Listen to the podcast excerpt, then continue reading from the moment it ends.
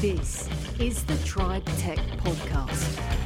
Hello and welcome to the Tribe Tech Podcast by Tech Southwest. I'm Robert Hillier and my co-host is Fayaza Khan. Hi, today we're talking about a subject that's a really massive challenge for businesses in tech. Yep, today's subject is diversity. And even though the amount of businesses with a tech focus are worth more than 180 billion pounds in the UK and growing 3 times faster than the rest of the economy, even now during this pandemic, diversity remains a sticking point. A recent survey by PwC showed that having a diverse workforce means more innovation, creative thinking, and, well, just generally better ideas. And a more diverse group of people will make a company more interesting to work for. Well, obviously. And one of the topics that regularly come out of this podcast is the difficulty attracting women into tech, even though there are growing platforms encouraging diversity. So, to help us do a bit of a deeper dive into this topic, in this episode, we're talking to Dhanavi Ethanandan, a founder of a tech startup. What it really should be about is when you have a great idea and you're passionate about the industry, that's what we love doing. And I think it's actually almost secondary that we happen to be a female founded company. We're also speaking to Amma Williams, who's a tech storyteller, making the techie things happening in Devon easier to understand been able to sort of scratch the surface of some really deep technical stuff, but also interpret or interpret it, but also convey how it relates to the ordinary person on the street. And we hear from Caitlin Gould from Bluefruit Software about her Tech Girls initiative in Cornwall to get more girls working in tech jobs. Something that we're looking at uniquely compared to some of the other fantastic organizations is that we're looking at the primary school age and we're kind of looking at inspiration and fun. Um, what we're interested in is trying to inspire younger girls, um, kind of as young as five or six, to think that that could be something they'd be interested in in the future. Let's start with Dhanavi, who we asked how she got to be the founder of a company in a sector that has a really odd and false image of being a haven for geeky guys. That's a really interesting question, and actually something that is such a shame that we have to even ask it. Um, but for me personally, it was just an exciting industry. And it's a really exciting concept what we have here at Data Duopoly about rerouting people away from the crowds. And I have a fantastic co-founder, Erin Morris, who's other another female. And I think for us, our sort of shared vision with bringing in the data analytics from my background of financial knowledge and her, the creativity, I think we work really well together. And actually it doesn't make a difference about our gender. It's just that we have a great product and we're bringing it to market.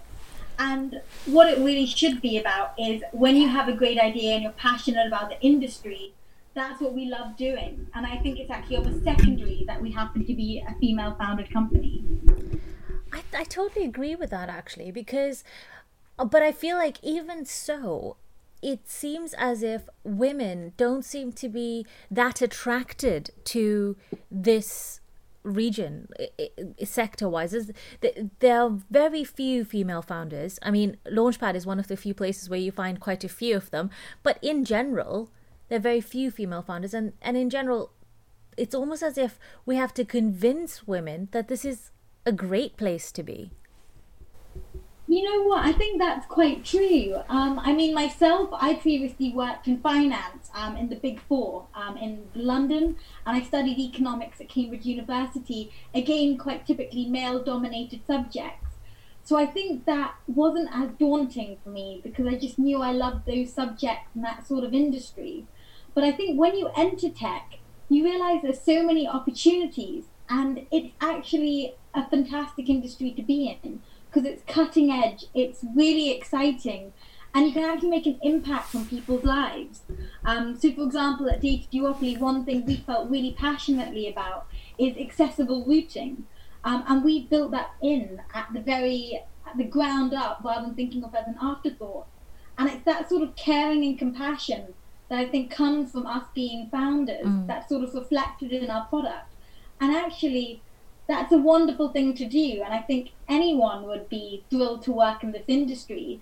So it's just getting over the sort of almost stereotype that it's a geeky male dominated industry because once you enter it you realize it isn't it an exciting, thriving industry that is warm and welcoming to as many people as possible. And then, how do we get that message out? How do we get more women into tech? Whether it's, I mean, not just as founders, as as anything. You know, you could be in marketing, you could be in sales, you could be um, anyway. You don't just have to be a founder or a coder, do you? Yeah, that's really true. I think ultimately it's just going to be through experience. I think it's people talking to their friends about saying, I've had a great career or I'm having a great time working in this industry.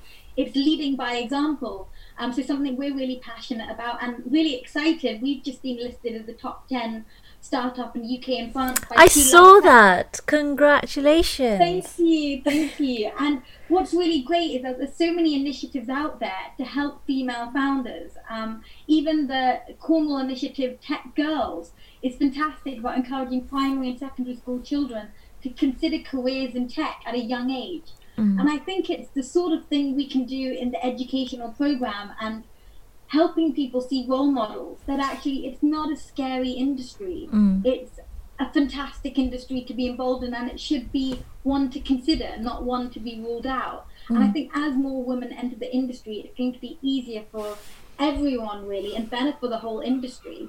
Um, as you know, more creative minds enter the space. Um, and let's talk a little bit more about a data Duopoly as well. I mean, let's talk about exactly what your product is and why it's so amazing. well, thank you for that introduction. Um, so, for us, Data Duopoly is on a mission to revolutionize the visitor experience in any venue worldwide. And what that really means is that we want to use tech to enable people to have a better experience to have a greater and more exciting day out and to focus on the memories they're creating with their loved ones and not the queues.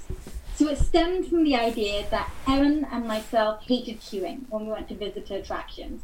And we all sort of fell into the same trap that we would walk around a venue, we would see the signs that turn left, and we would follow the same set of people around our whole day out, feeling really annoyed about the queues and the bottlenecks. So we thought, what if you could personalize it? So everyone got their individualized route, shifted by incentive, maybe like a free coffee or half price dessert in the canteen, and actually got a really personal experience on their phone and didn't get stuck in the queues. And that's what we do with our smart routing and allowing people to really enjoy their day out through our Explore It platform. And at the same time, we give venues the data they need. But it's all anonymized, and that's something that's very core about our product. We only give anonymized data. We don't want to be Big Brother. We want venues to be able to use the data to help improve their services for the next time you visit, to make the experience better, to reduce the queues, and make sure everyone loves their day out rather than thinking, oh, I wish I hadn't been queuing for an hour of it. yeah. Have some of the, the, the challenges brought about by the coronavirus, has, has, that, has that helped the business? Uh, at all? Has that given you a bit of a of a of a more obvious opportunity and a and a driver for people to be able to to manage who's going to their venue and where they are and what they're doing?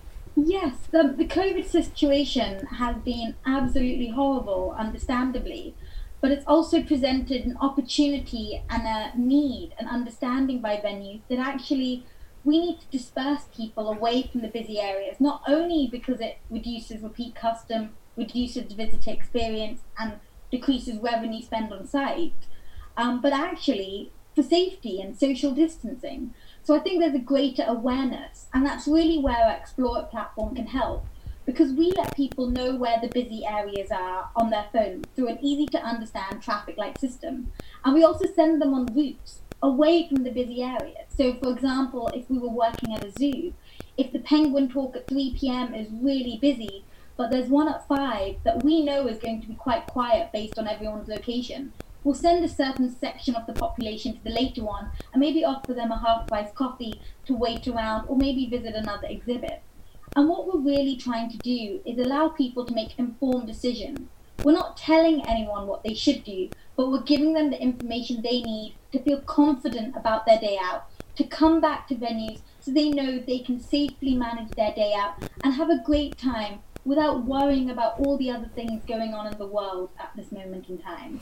That's fantastic. Uh, you guys should go to Disneyland as well because I've, I've heard that the queues are terrible there. Certainly, I mean, we would absolutely love to work with Disneyland, and I think this is where it's really exciting. What started off as a small company, a small concept, it's growing, and we're seeing so many more use cases.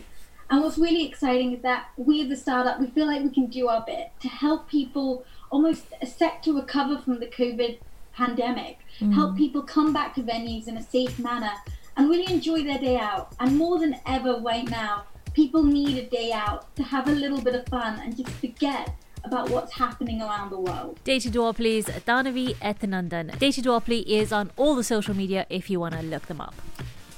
So next up, it's Amma Williams, who leads the marketing and communications at Environmental Futures and Big Data Impact Lab which is a partnership of seven world class organisations based in Devon. I'm not from a traditionally tech background, um, and my father's an engineer, so I think he was a bit disappointed when I didn't follow his footsteps. But it's been really nice to sort of, it, to a certain extent, it sort of feels like I've come full circle, and I appreciate a lot more what my father does, um, even though I'm coming from a different vantage point. And that's what I say to everyone, really, that there is there is space in tech for everyone. One of the problems I think that so many mm-hmm. of the companies down here have is that they may have these amazing ideas, but they're not great at telling their own story. Well, yeah. are they? Yeah. If you don't do that, then what you're yeah. doing no. can't have the impact you want it to have. So, yeah, it's it's important that I think that none of us underplay the role that we have in this sector.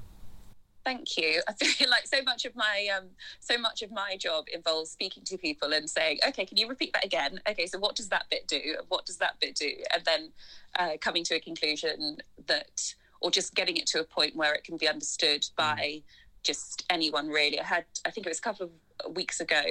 Um, my my cleaners come weekly, and um, my the uh, cleaners came in and they asked me what I was doing, or they said hello and they asked me what I was doing. And um, I was reading a piece about um, machine machine vision.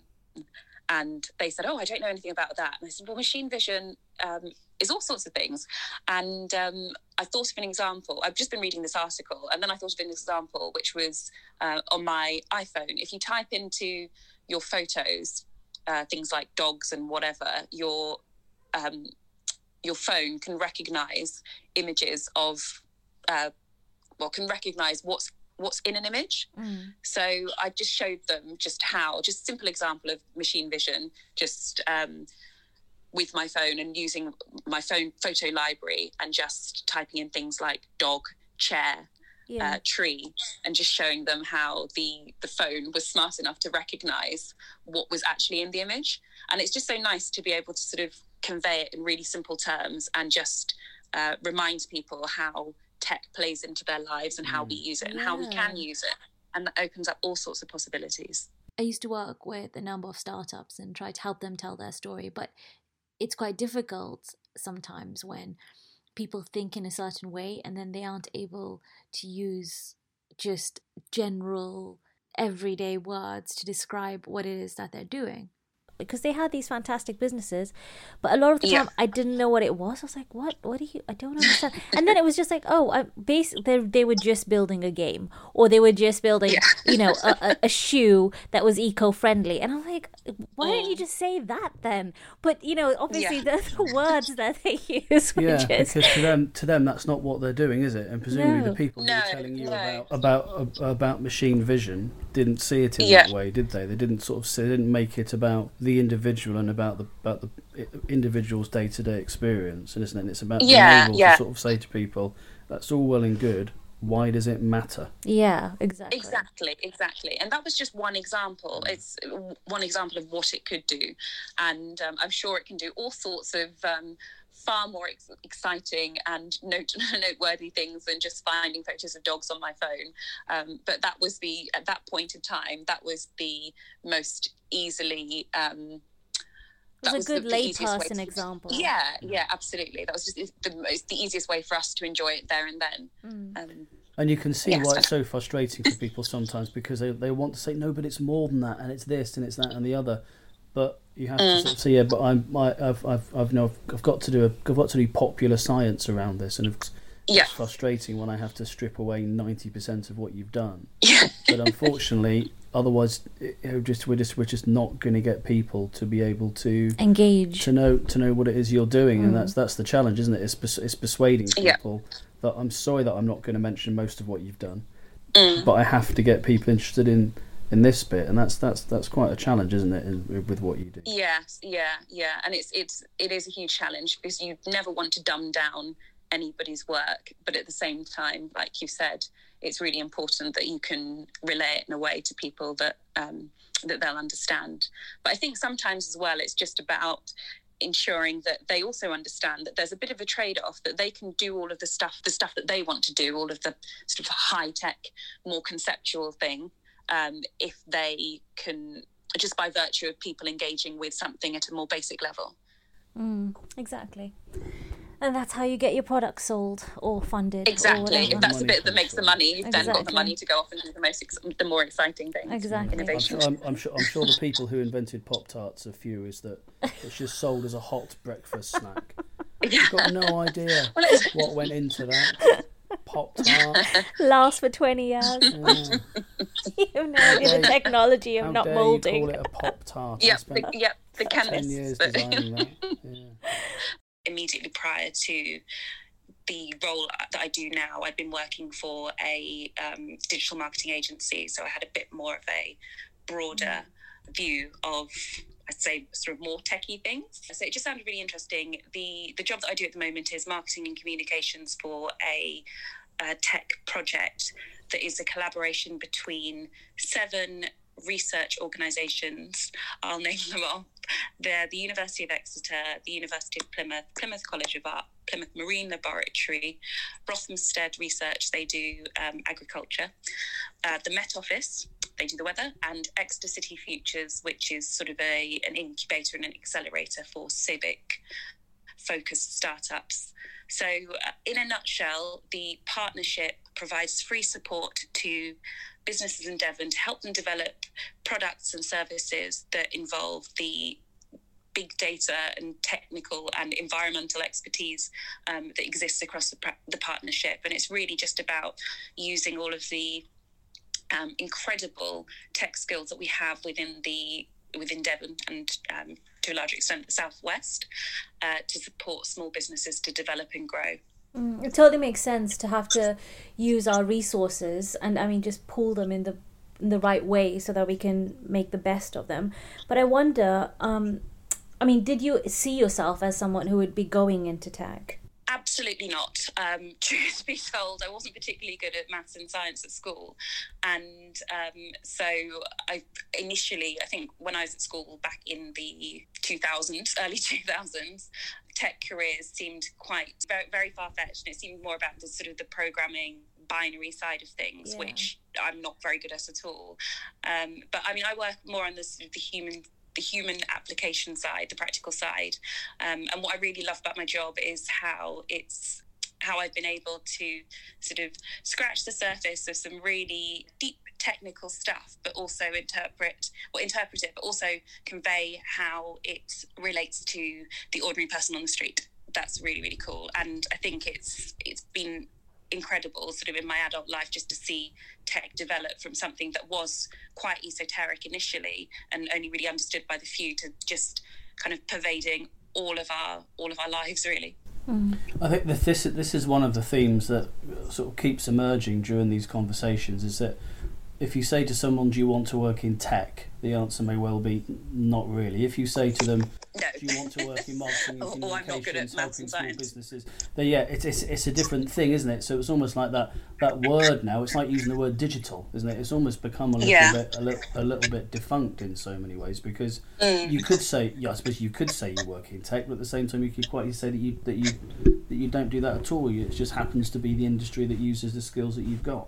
Absolutely so many different backgrounds and it's fantastic i think to have a broad spectrum of skills and perspectives that really sort of come together and make it work and make it useful Do you feel that your gender is of any relevance to what you do? Has it ever been an issue? for people that you might be working with? Not for me personally, but I think it's because I come from the communication side of tech. I think that there's generally a better gender balance um, in marketing anyway, or that perhaps what I do, I think because a lot of what I do is PR, I think because that's historically uh, mm. quite a, a female um, career path.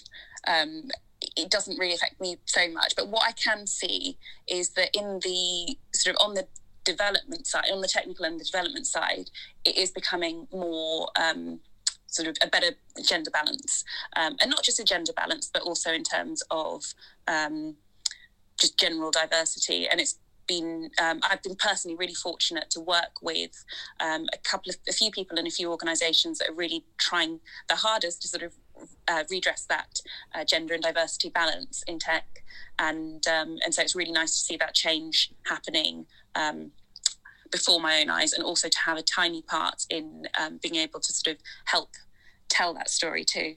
I think we're seeing that here. Uh, like we're, we're quite lucky in the southwest actually with mm. that because we have never struggled really to find female entrepreneurs or female coders or any anybody you know we, we just have a lot of women on the podcast because that's something yeah. that i'm very passionate about and insist on at least one woman per podcast and um, on this particular podcast the only reason we have robert is because we don't have a choice but otherwise we just but otherwise everybody would just be female none taken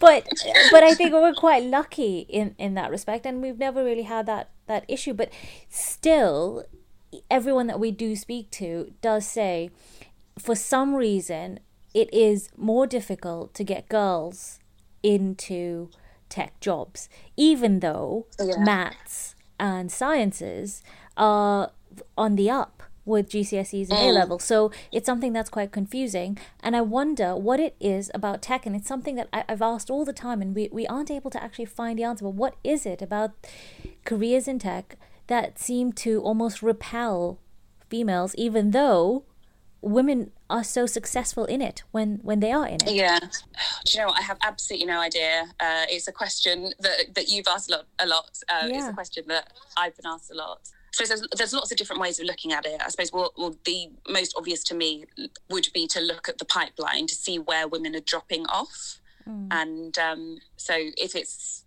if maths and sciences are on the rise and they're studying things, where are these women going after, mm. and why?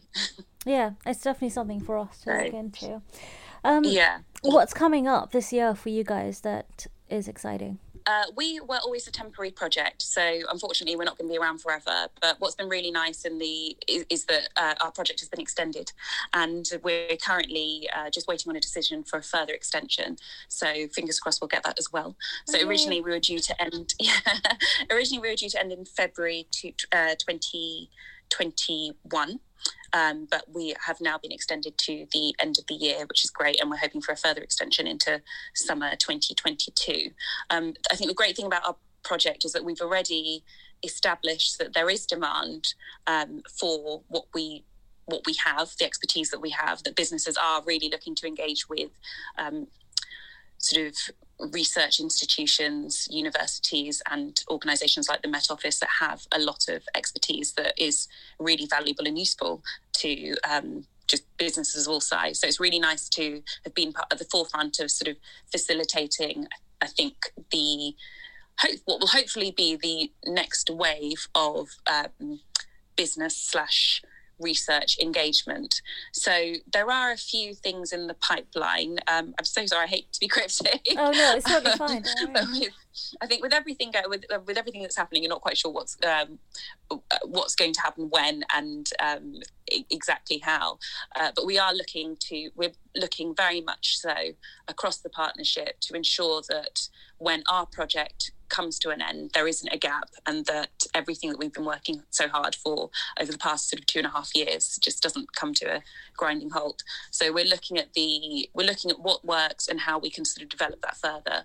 And I think that we are very lucky in in Devon and um, and in the southwest uh, to have a really strong close knit ecosystem. Um, and there are a lot of people who what am I trying to say? Sorry, we've got a quite a close knit ecosystem, uh, but we've also got loads of really passionate players. So I'm really confident that what what will come next will be useful and successful. Do you think that with the um, the support that you're offering and the the partnership that you've managed to put together there, that when when we talk about what Devon and Cornwall and the wider south southwest might become known for. And do you think that data might form a part of that and our expertise and, and use of big data? I hope so, and I don't see how it can't because we've got some. I mean, we've got just got some fantastic, fantastically unique organisations. The, as I've mentioned before, the Met Office is a uh, one of the primary partners in our project. Um, I've just realised I've not mentioned it as the Environmental Futures and Big Data um, Impact Lab. Sorry, can I say that again? It's fine because we'll mention it at the start. So don't worry. Thank you. We'll say that. Yeah. So sorry, I'll start that one again. Um, I don't think I don't see how we can't be known for data because we've got some fantastic organisations in the southwest and already we've got some great success stories. So I can only see that building and improving as time goes on. And are you going to be at the Tech Southwest Awards virtually, as we all are? Yes, yes, yes. Yeah, I hope so. We put in a submission. We were there last year and we're very much looking forward to it again this year. Oh, I love talking to Alma, and I think it's important that we never underplay storytelling and branding because that is what gets the fund for more research. Amma's on LinkedIn, and so are the organizations she works for. Let's move on now to Caitlin Gould, who saw there was not enough provision for girls, who wanted to find out more about careers in tech, and so she did something about it. A frustration that I've been feeling myself and also heard across the sector for a few years. Um, so uh, I'm working at Bluefruit as a director there. Um, we regularly kind of have a challenge around trying to make sure we've got improved diversity. But I also I talk to other friends in different sectors, so engineering and in the creative sector and gaming, and there's just a genuine frustration from men and women in the sector of why there's not enough women. And we looked into it and traced it all the way back. There wasn't enough women. Then we looked back, there wasn't enough applicants that were women. So even when you were doing non biased stuff, um, it was hard to find women to apply for certain jobs.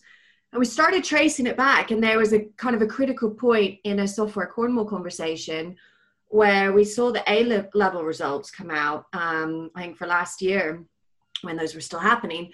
And um, and there just weren't any girls taking these courses. And so I think that's when it kind of clicked for us that the problem was a lot further back um, than just in the career. So I got a group of people together and we just started with the initial pr- problem to solve, which is how do we get more girls to think about technology or engineering related A levels and GCSEs. Um, and then as a team, we were looking at what already exists, where there's already support, and we again we just kept going further back, and we decided after looking at a lot of research that the problem is really starts at a very young age, and girls starting to rule themselves out of things. Why is so, why do they why do they rule themselves out and why aren't they taking these A levels which um they're usually quite good at? Yeah, so that's a really it's a complicated question to be honest. We're still exploring the problem. Uh, it was really easy for us to jump to conclusions of um, you know not enough influence, not feeling invited, um, potential bias. Um, what we've been working really hard as as a group is to try to actually do research and find out from the girls themselves what the problem is. Mm. Um, so, one initial theory was that they didn't feel, or maybe they didn't want to do these things, or it was a problem with parents um, not wanting to encourage their daughters to do it. But actually, um, and, and that theory came from the fact that there aren't very many girls who go to the free software Cornwall Tech Jams. Mm. Um, you know, they've got a ratio of less than 20% of girls. I, I volunteer there, and sometimes there's no girls. Um, and so uh, we thought maybe that's the problem. They don't go to these events. But when we set up, so the, the first idea we decided to do was to have an event just for girls, marketed at girls, make it very clear that it's a girl thing. That was literally our, our catchphrase, and see if that was a problem. And we were overwhelmed. We had over a hundred girls and all signed up by their parents um, sign up within a week. So even just from that experiment, we realized that okay, maybe it's not a lack of appetite, maybe it's um, the angle it takes. You know, we we took a different angle with the Tech Girls event. We made sure to talk about it being more creative, more about making things, mm-hmm. um, a little bit less pressure, and that it was a chance to kind of play and experiment. Um, so that's some of the stuff we're trying to explore. Is if we um, put less pressure on it we open it up and we make it fun, are more girls interested? And we're seeing some really positive feedback that way. Caitlin, because um, this year chemistry, maths, and biology were the three most popular A level choices. So it's not as if there's a disconnect between uh, young women doing science and mathematical um, courses. So why, therefore, do you think it just doesn't translate into seeing themselves as, as having a place within within the tech industry? So I'm really glad you brought those subjects up. Um, there's a reason we went. So Tech Girl stands for tech, uh, technology, engineering, and the creative sector. We intentionally left science out um, because all the work around STEM has been brilliant for sciences mm. but it hasn't seen the same impact on technology, p- kids studying ICT or engineering. So we kind of thought the science part was is already being covered, but there's not enough girls um, still exploring engineering. Um, especially that's the worst. Um, and so you, you mentioned about mathematics. There's this disconnect between girls being excellent at the the things that could make them great engineers, but still not seeing engineering as a career opportunity for them. Uh, or not, I think, you know, what we're kind of starting to learn from talking to girls is that they don't realize how broad these sectors are. Mm. Um, you know, they hear engineer and they think um, usually, you know, something related with building. Uh, they don't understand there could be, you know, but biomedical engineering or uh, you know a lot of things that actually is a good scientific background or maths background could help them into. So in some senses it's just a lack of awareness of how diverse the job market is. How have you guys managed during covid to to keep the message going? And um i mean i i, I, I look at your tweets and see you guys on LinkedIn, and it does seem like stuff's still happening. Um, so yeah, how have you been getting on? Yeah, well, I mean, the the first blow was our event was scheduled for the fourth of April, so it hit right. We pulled it about a few days, you know, a week or two before because it's just right when all of the COVID stuff kicked off. Um, but the, the main goal for that event was that inspiration. So we tried to think about, okay, how can we continue to inspire girls and maybe show some of those role models of what an engineer could look like. Um, when we can't have events, we can't go to schools and do talks. Um, so we just pivoted online. And so we put a lot of the focus into our Spotlight on Tech Women posts, which is for the girls and also a bit for their parents. It does show parents as well that there's these careers in Cornwall so they can be encouraging their children to, to know that that's an opportunity. Um, it also is, is nice to shine spotlight on all these amazing women in Cornwall that are doing these things that are often not, you know, people don't know about. Um, so we've done that. Uh, we also we're we were planning on giving out a print magazine at the event, and we've taken that and made it a digital publication for now. Um, and so yeah, just kind of trying to pivot in that direction a bit. Do you think that um, with uh, the economic challenges that we're about to face uh, in the in the short, medium, and uh, increasingly looks as if it might be the long term. Um, that uh, economic reality around future careers and the future economy. Do you think this might be a, a bit of a new drive um, to get young women looking at looking at where those opportunities might be? Absolutely. I mean, the the government right now, you know, they're they're you know like it or hate it, they're encouraging people to go more digital. Um, and, you know, there's definitely a push that way. You know, that's not accidental. The, the digital sector, in terms of career growth and, and not seeing as big of an impact, has been um, kind of shown across the, you know, kind of around the world. Um, but also, even before COVID, there's a known gap in the UK and in Europe and, and in the States of there um, being a, a massive gap between the amount of people that they're going to need within the tech sector versus how many people are currently there. And we're talking a gap of kind of millions of jobs. Um, so there's this uh, requirement has already kind of pre-existed and it's only increased. Um, I think as well, um, people are saying that technology and engineering are some of the things that are helping um, get through the crisis. You know, we've all become digital, whether we like it or not, going online um, and becoming Zoom experts, but also, you know, the companies that are more digital first are the ones that have been able to kind of figure out new ways to pivot a little bit. So I think it's about that resilience. Um, I think there's another impact though that we have to be really careful of, and we're really trying to monitor in the southwest, which is ensuring that there's an um, with COVID that all the children in Cornwall still have the access to be able to get into that sector.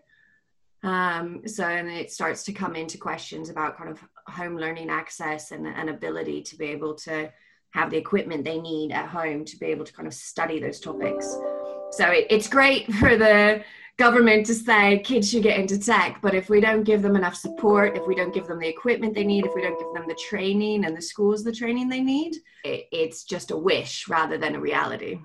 That's interesting because i wonder as well if the lockdown and covid have actually helped people see why going into tech is actually so important. And i wonder as well if during the lockdown you've found people from other parts of the country have contacted you to be part of Tech Girls or to start it elsewhere? Because I know that that's this happened with other um, organizations and even I've got loads of uh, people contacting me from like Pakistan and um, somewhere in uh, Poland and uh, other parts of Eastern Europe where they're starting coding camps for girls specifically. And I thought oh that's really interesting that that's happening in so many places but they're they're targeting me here in the southwest to sign my children up for it because now you know you can sign up to anything anywhere. Yes i think we've we you know our, our fan base has increased beyond cornwall. Um, i spoke at a women in tech event that was held in san francisco um, but via zoom and there was a lot of interest from people around the world in kind of some of the stuff we're doing. I think something that we're looking at uniquely um, compared to some of the other fantastic organizations um, is that we're looking at the primary school age and we're kind of looking at inspiration and fun. Um, so that was again on intentional because there's a lot of really great programs at the secondary school level for kids who have an interest in the subject. So really good things for girls who are already a bit keen to be able to take that forward. So like a coding club um, what we're interested in is trying to inspire younger girls, um, kind of as young as five or six, to think that that could be something they'd be interested in in the future. So, how do they rule themselves into those things? So, we're trying to increase the size of the pipeline that could then be fed into those clubs. Mm-hmm. Um, and and I think especially too, a lot of the focus on those things again is on coding um, we're trying to broaden that out to help girls think about things like engineering and gaming and and those types of things too. Because um, I think there was a when we first started talking to parents about our events, there was a bit of a pushback that um, what if my daughter likes is interested in these things, but she doesn't find coding fun. Mm. So I was trying to say there's so much more within did the digital sector and technology and engineering and the creative sector there's so much more than just the job of being a coder. Okay then um, so you've you've talked quite a bit there about some of the the the challenges that you have to engage young women in, in the in the way you might want to and we've touched a, a little bit on some of the, the the new opportunities. What do you think is the biggest risk around what you're trying to do and what do you think is now the main opportunity that you can get hold of um, so I think the biggest hurdle is still awareness.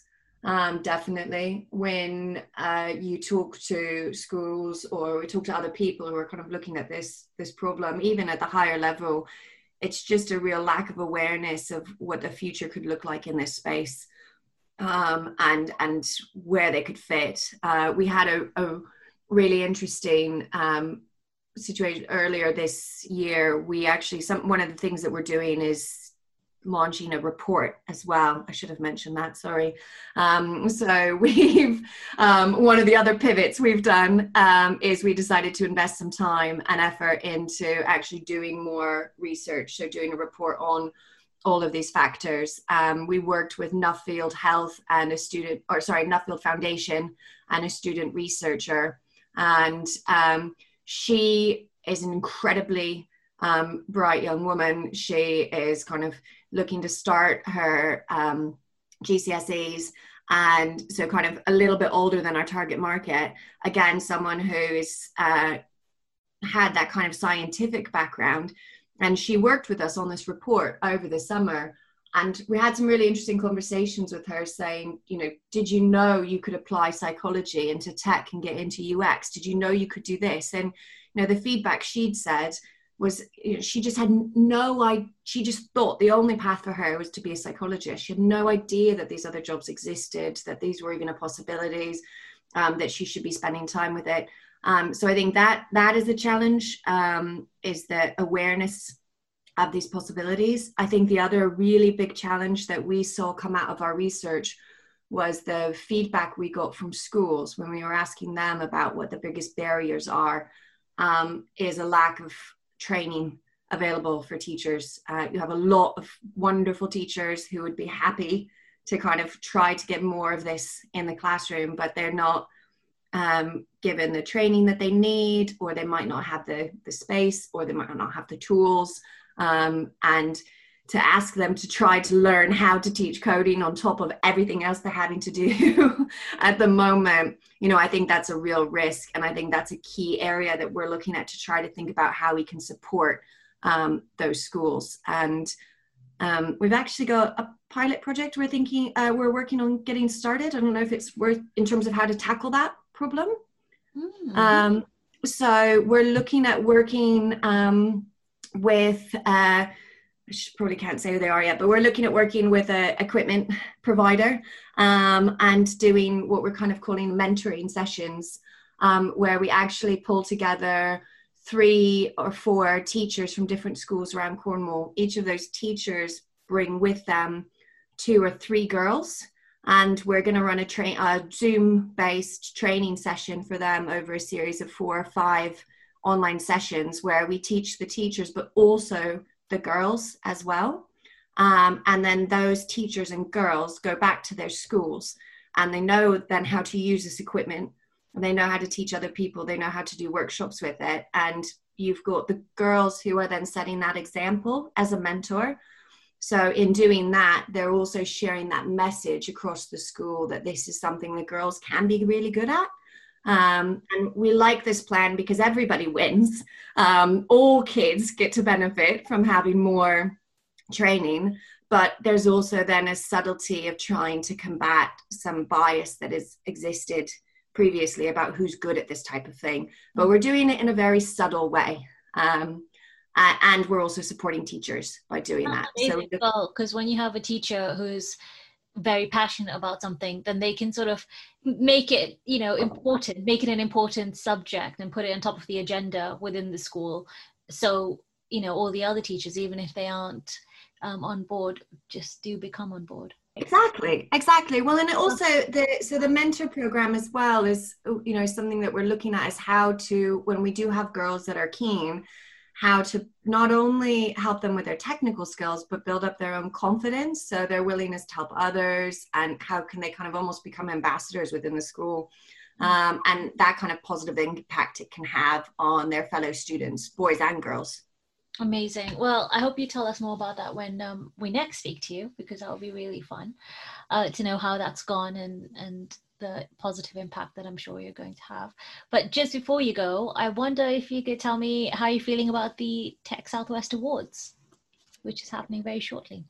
Yeah, we're really excited about it. You know, I think it's been a, a year of ups and downs for us. Um, there's been, as we mentioned, there's been a lot of uh, challenges. It was, uh, um, but it's it's really amazing to be recognised for the amount of effort we've been doing. Um, you know, this is something that's been hundred percent a volunteer effort that we've been all doing in our spare time, um, in addition to our full time jobs. So we often don't take a step back and realize how far we've come and what we've been able to achieve. And this entering the award and then being nominated has been a really great opportunity for us to kind of reflect on how far we've managed to come in such a short space of time. So I think it's really valuable for our team and all the volunteers that work with us.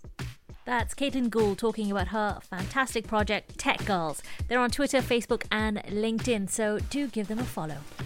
So that's it for this episode. Our next podcast will be live at the Tech Southwest Award ceremony on Hopin.